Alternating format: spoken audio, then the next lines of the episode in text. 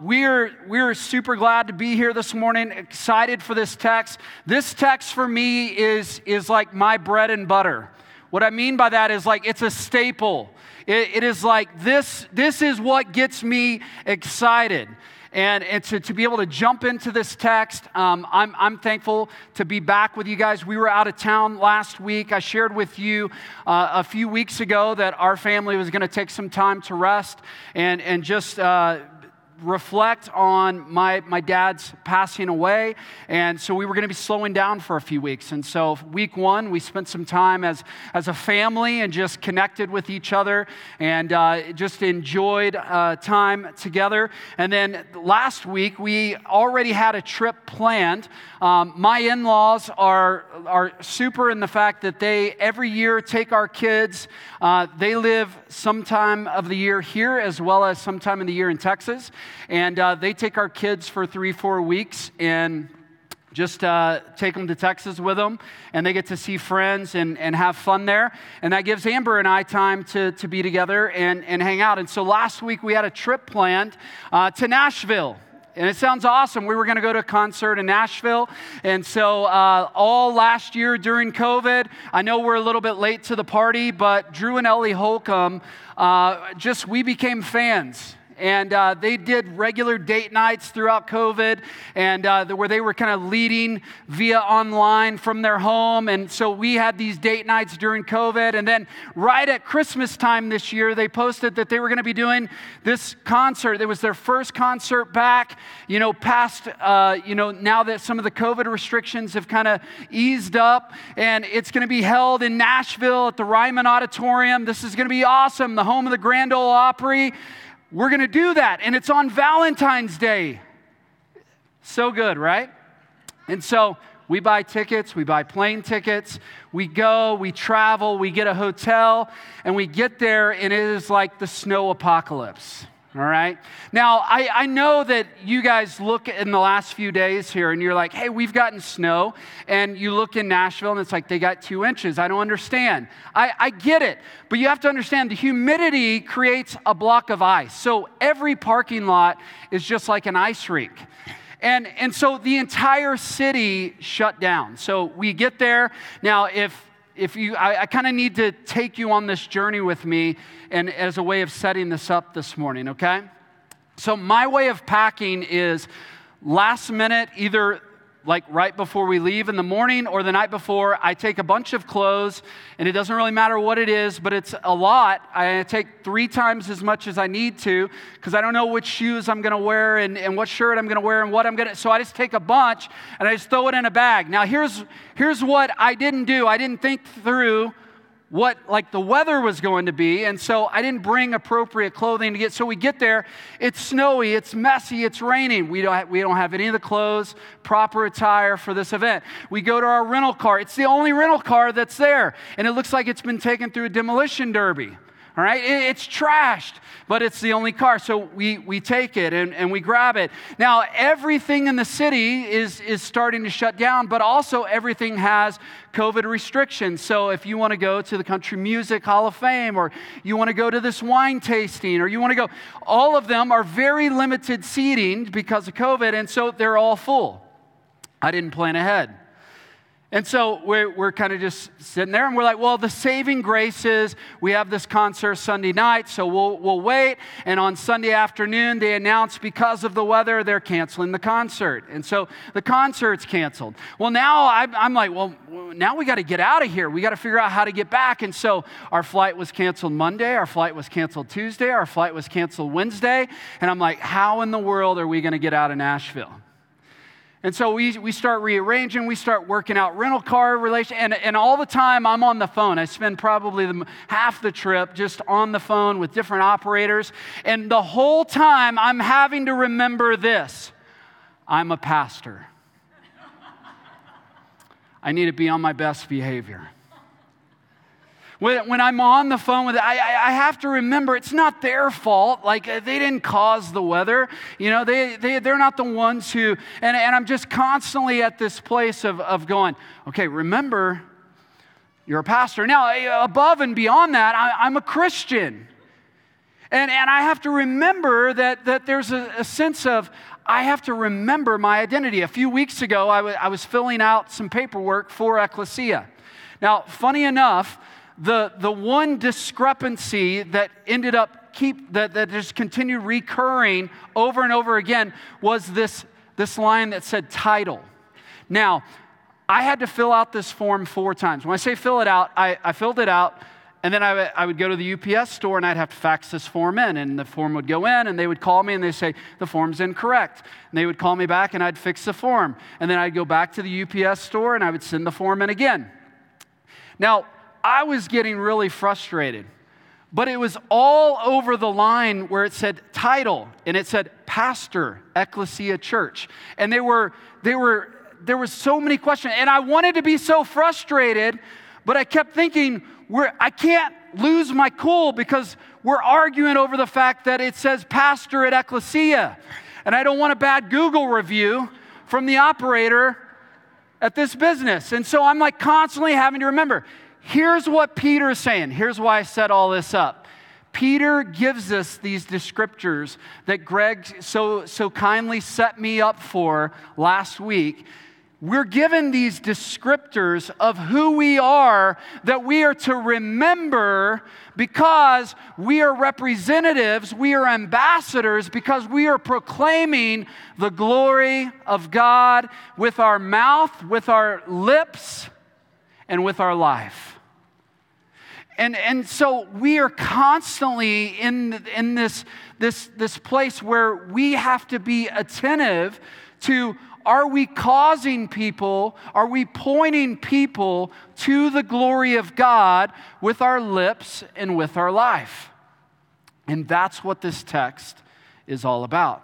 That's what Peter is going to get into in this text. And, and what, I, what I love about this is all of this identity language chosen race, royal priesthood, a holy nation, a people for God's own possession. The, this language, all of these descriptors, all these they're so rich and he, gives us all of this, and this is the power of the gospel. And so, if, if I could sum up what we've been talking about the last two weeks, last week we talked about the power of the gospel, what the gospel creates. And this week we're going to talk about the purpose of the gospel. What do we do with it? The fact that we are this chosen race, royal priesthood, holy nation, a people for God's own possession. What do we do in light of that? And so, all last week was about this identity, and it keeps going back. If you're like, man, we have been talking about identity over and over and over again, look, we are constantly having to be formed and reminded of our identity over and over and over again because we're forgetful people. We have amnesia, we forget who we are. And if we forget who we are, then we go into the rental car place and we throw a fit and we're like, but I'm an ambassador of Christ. I'm to point people to the glory of God. My behavior matters. I'm to live in an honorable way that points people to the glory, the goodness of Jesus. It, it, matters. The way I live matters. And so I want to jump back real quickly and talk about some of the, the, the power of the gospel in this language because you're a chosen race. You've been given a new identity. You've been chosen by the Father. You're a, a royal priesthood, royalty. How do, how do you become a part of royalty? Like you're you're grafted into the family. Like you're you're you're married into the family. But here we see we see that god has adopted us into a royal family. You're a priesthood. You have access to god the father. We're a holy nation. We're a set apart people. We're a people for god's own possession this is the, the purpose, the, the, the power of the gospel that in all of these things that he adopts us, he transforms us, we're given a new identity. He gives us a power to live a life that we were un- incapable of living. The gospel transforms us. The gospel allows us to live a sacrificial life that Greg talked about last week. It gives us a new identity, a new nature, it gives us a new life. This is all the power but the purpose in all of this, the purpose in all of this transformation, the purpose in all of this new life is to proclaim and point to the glory of God with our lips and with our life. And so, what we're going to talk about this morning, three points. How do we live out our purpose of the gospel? How do we live out? The first thing is we proclaim it we proclaim it. In verse 9, it says that you may proclaim. This is the whole purpose right here. Why are we a holy nation? Why are we a chosen race? Why are we a ro- royal priesthood? Why? Why? What is the purpose? That we may proclaim the excellencies of him who called you out of darkness into marvelous light. Now, in a, in a place where Christianity is under attack. In a place where persecution is, is, is coming at Christians, suffering is coming at Christians, it's going to move people to more privatization of faith that we're going to become very silent about faith and private about our faith. And what's interesting, I love this because we have to remember if we go back to our introduction, this is Peter who's talking to us. Peter knows what it's like to privatize his faith. When, when, when someone came to Peter upon seeing Jesus crucified, they come to Peter and they, they say, Aren't you one of Christ's followers? And he's like, No, no, like he's backing off. He, he's not this person who's out front and bold. And that's what I see. The, the power of the gospel transformed him to a place of, of great boldness to proclaim his faith, but also not to be private about his faith that he would be bold about his faith, that he would share the, the good news of Jesus with everyone. And I think our tendency as Christianity becomes more heavily criticized in our culture is to go underground with our faith. That, that we, we go to, to a more private place with our faith. And here's the thing sharing of our faith, evangelism, sharing the good news of Jesus with people, it's not optional in the Bible. It's, it's a part of the very nature of what it means to be a disciple of Jesus, that you would share him with others. There are people in your families, in your communities, in your workplaces that have no idea that they can be a part of a chosen race, a royal priesthood, a people who've been set apart, a people who belong to God. And we have this good news. Why would we keep it? Why would we not share that with everyone? If we go on a good trip, which last week it was a good trip, even though we didn't get to do anything, we had fun. We hung out in the hotel. We watched HGTV for like endless over and over and over again. And then we came home and we did like three days of projects on our house. That's how it works.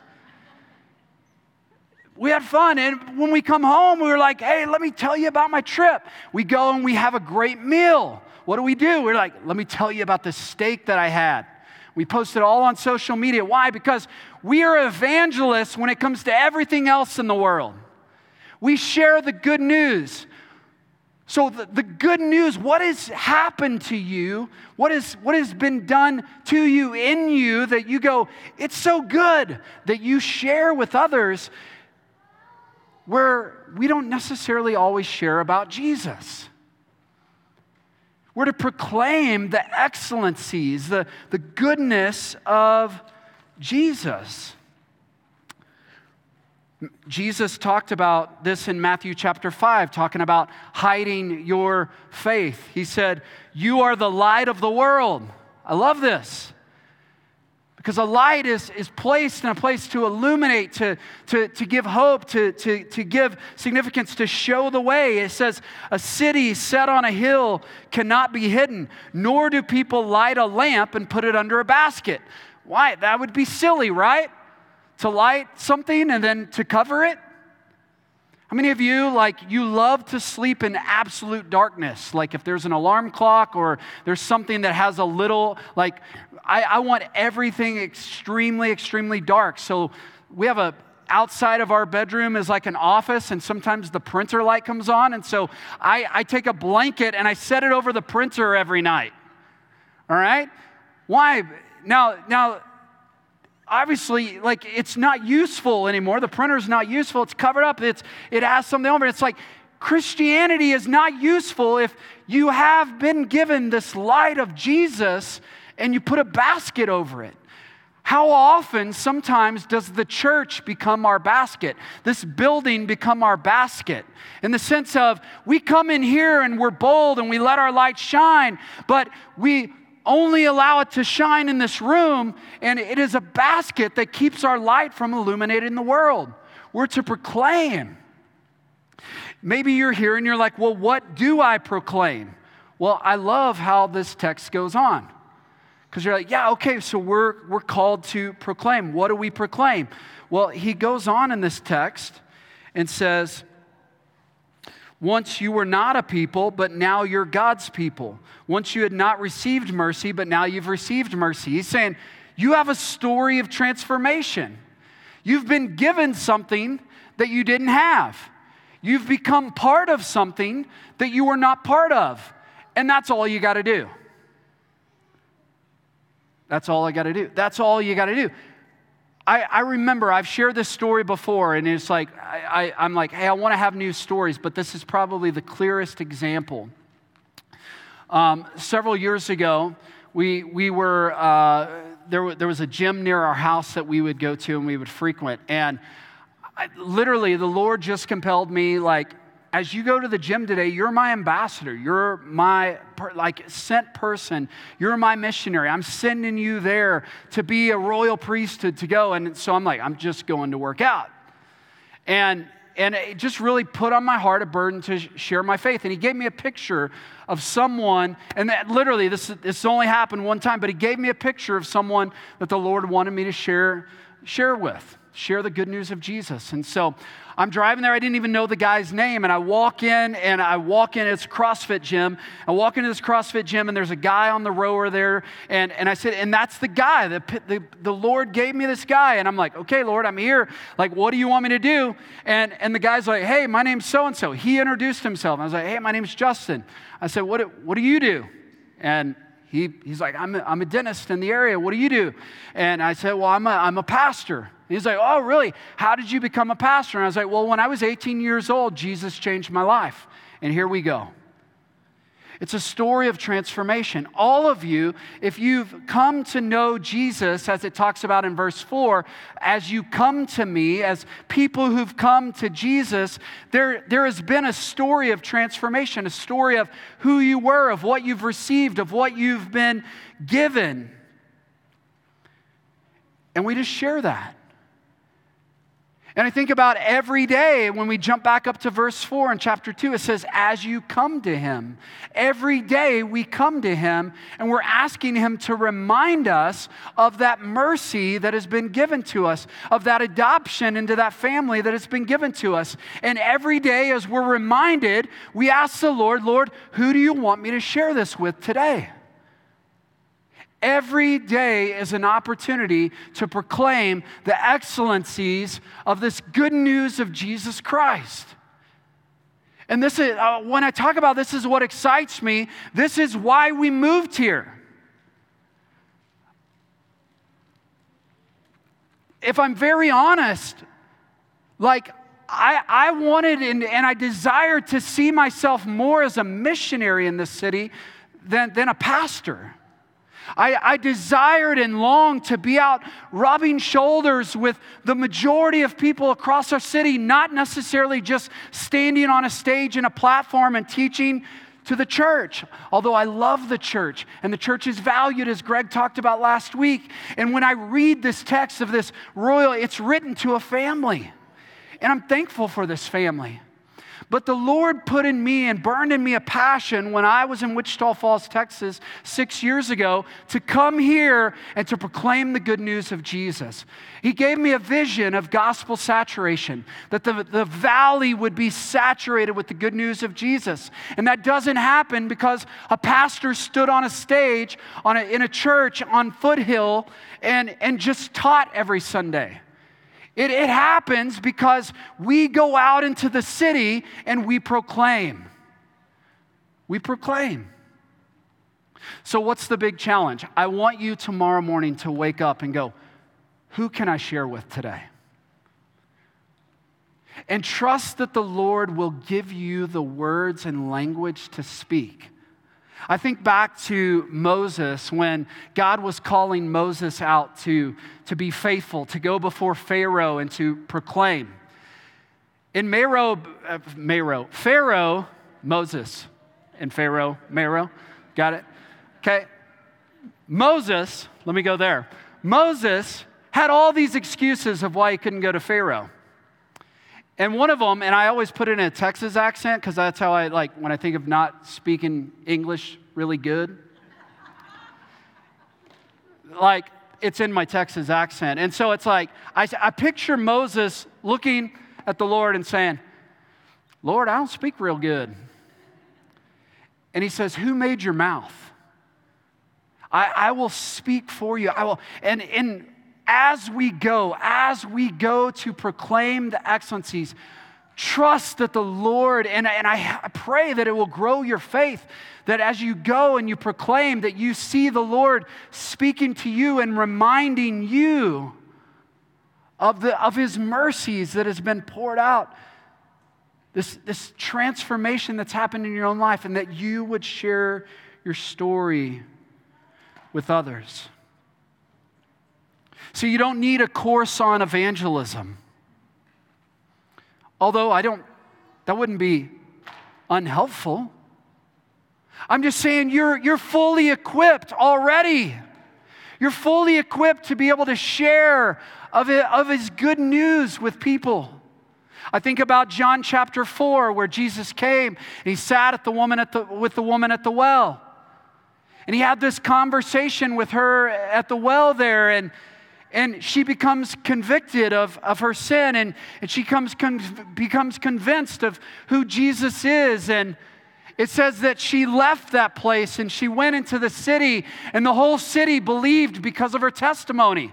This is a woman who just came face to face with Jesus, and she's powerful evangelist, proclaimer of the good news of Jesus. That's what I'm saying is, is many of you have been in church for years and you've never shared your faith. Many of you have been given a good gift of mercy and grace and relationship with God the Father, and you've kept it to yourself. You've hidden it under a basket. What Peter is going to tell us is in exile, we have to be proclaimers, we have to use our mouth, we have to speak it. Now, this next part that I'm going to get into, because I, I feel like the next part is, is easier in some sense and harder in, in, in some ways. Because it, it's not as bold, it's not as upfront. To proclaim something is bold. To stand before someone and, and share this truth, it seems narrow minded.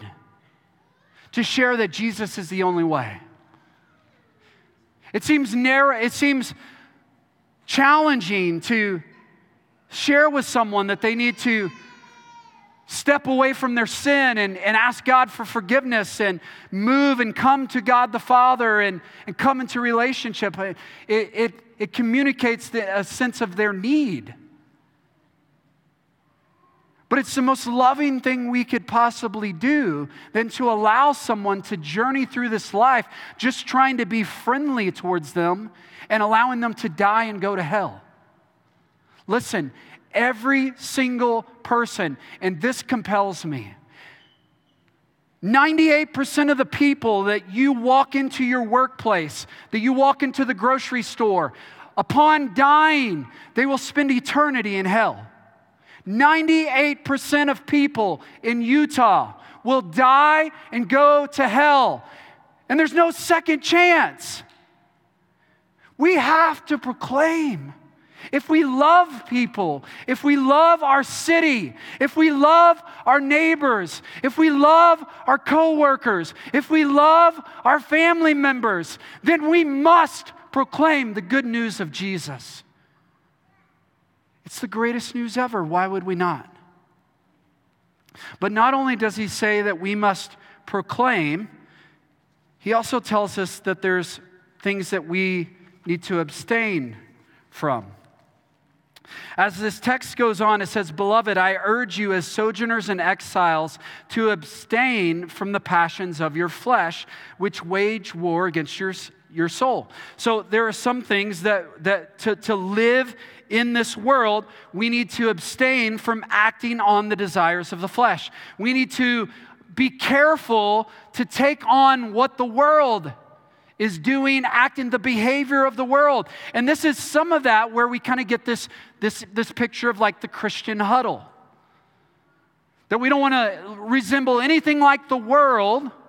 And, and, and so we, we kind of just remove ourselves from the world. And so I love because we kind of got this tension. He's like, we're to be proclaimers, but we need to be careful as we proclaim the good news that we don't become like the world. We live in the world, but not be of the world. And so we need to proclaim the good news to the world, but don't become like the world.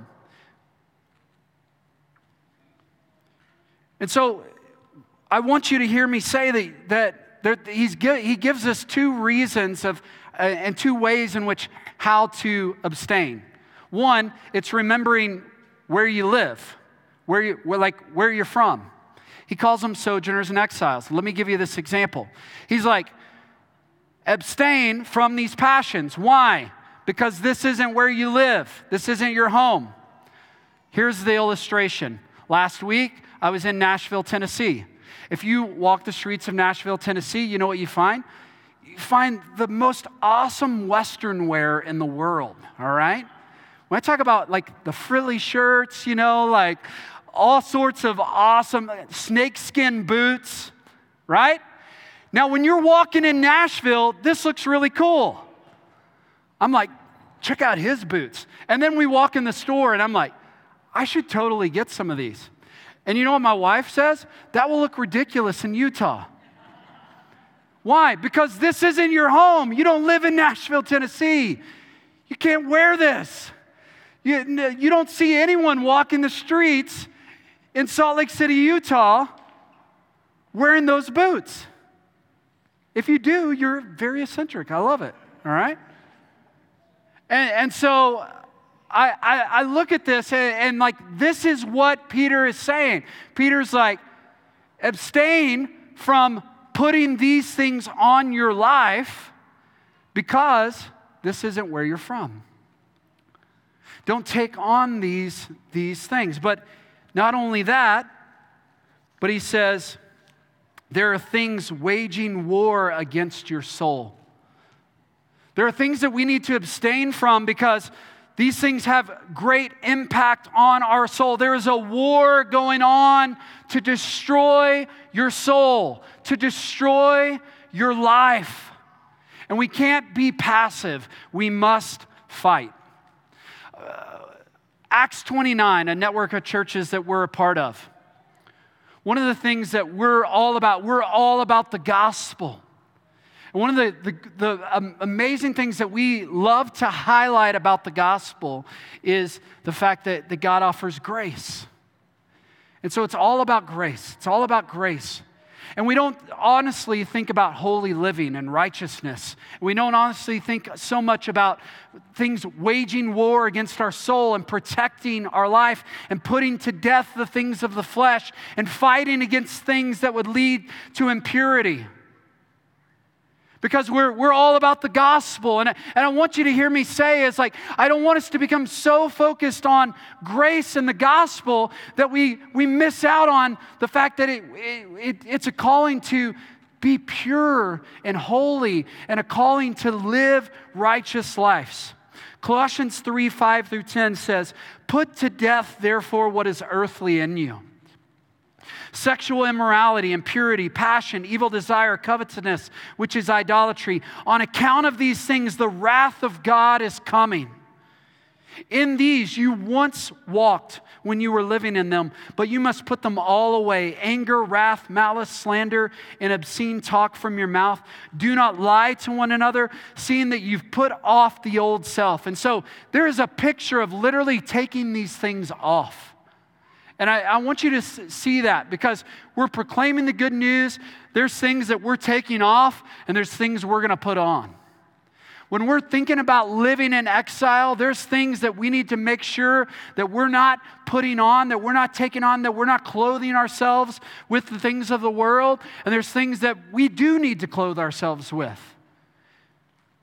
But here he gives us this list of, of all of these things that are waging war against your soul. And it says, Seeing that you've put off the old self with its practices, you've put on the new self, which is being renewed in knowledge after the image of its creator. What knowledge? Well, I'll take you back. 1 Peter 1, chapter 14, it says, You lived in your ignorance in your previous life. There were things that you didn't know.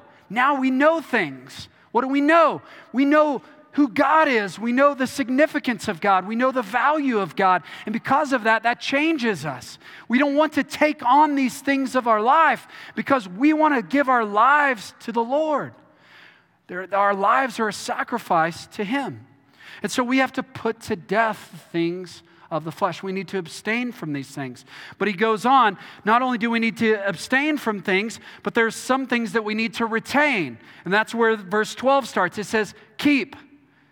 There's things that we keep. This literally means wear these things, put them on, wear your conduct among the Gentiles. May it be honorable, so that when they speak against you as evildoers, which they will, People will speak against you.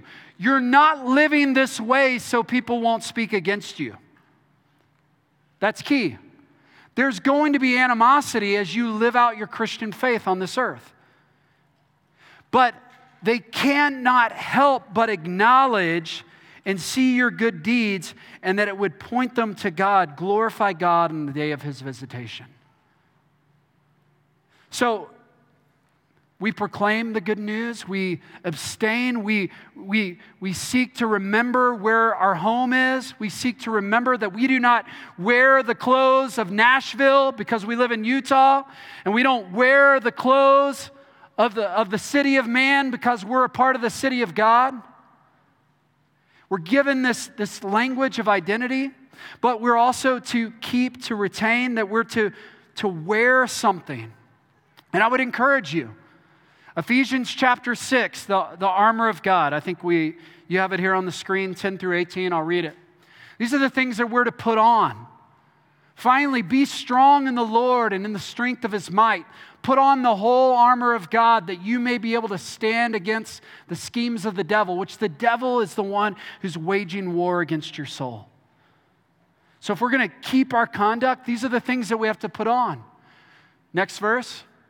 For we do not wrestle against flesh and blood. We don't wrestle against each other here, but we wrestle against the rulers, against the authorities, against the cosmic powers over this present darkness, against the spiritual forces of evil in the heavenly places.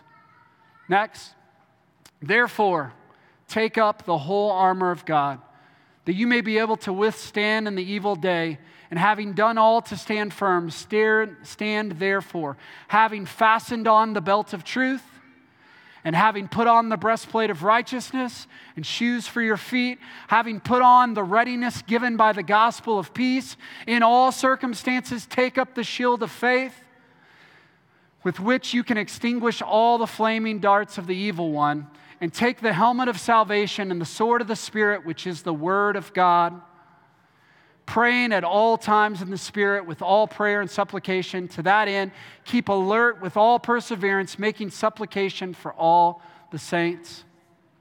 Is that it? That's it. These are the things that we're to, to put on. These are things that literally every single morning we need to think about putting on the armor of God. To abstain and retain these things that that God has called us to. They will accuse us of wrongdoing. But the question is, and this is the key question at the end of the day, by what you proclaim with your lips and with your life, do our lives direct people's attention to the glory of God? That's what Peter hits.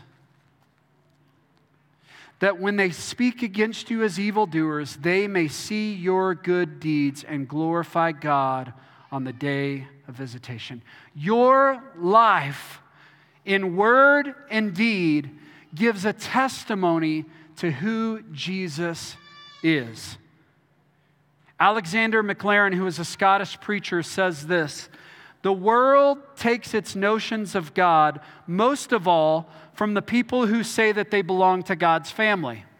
That's us. They, they take their, their notions of God from us. They read us a great deal more than they read the Bible. They see us, they only hear about Jesus Christ. It's our lives. Our, our lives give testimony to who Jesus is. And so, the question that, that I want you to reflect on do your lives direct people's attention to the glory of God? It's all about the glory of God. Our, our lives are to be a signpost pointing people to the glory of God. The most loving thing you can do this week is to point people to the glory of God. Through your life, through your, through your words, through your proclamation, through your demonstration of the gospel, that everything you do this week would point people to the glory of God. The Westminster Catechism says, What is the chief purpose of man? To enjoy God, to glorify God and enjoy Him forever to glorify God. That's the chief purpose. If that is the chief purpose of man, then the most loving thing you can do is help people discover their purpose in life is to glorify Him. Church, listen. This week, we have an amazing opportunity. Every day this week, every moment this week, we have an amazing opportunity to proclaim the excellencies of Jesus Christ. My hope, my prayer for you is that you would be faithful to do so with both your lips and with your life. Let's pray.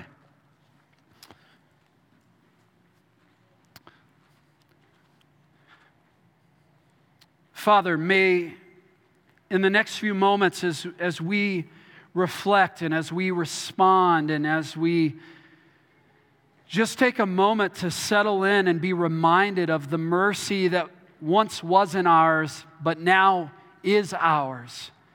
And where we once weren't yours, now we are yours. There, has been a transformation that's taken place. And Lord, that's our story.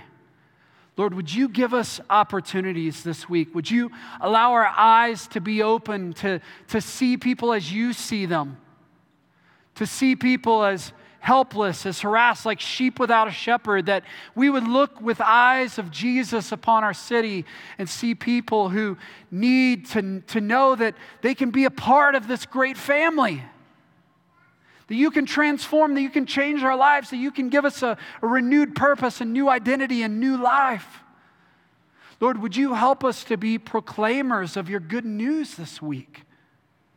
Lord, would you help us to to identify people that of peace that you want us to go and share with. Lord, may we not hide our faith under a basket, but we would put it on a hill to shine brightly, to illuminate a city.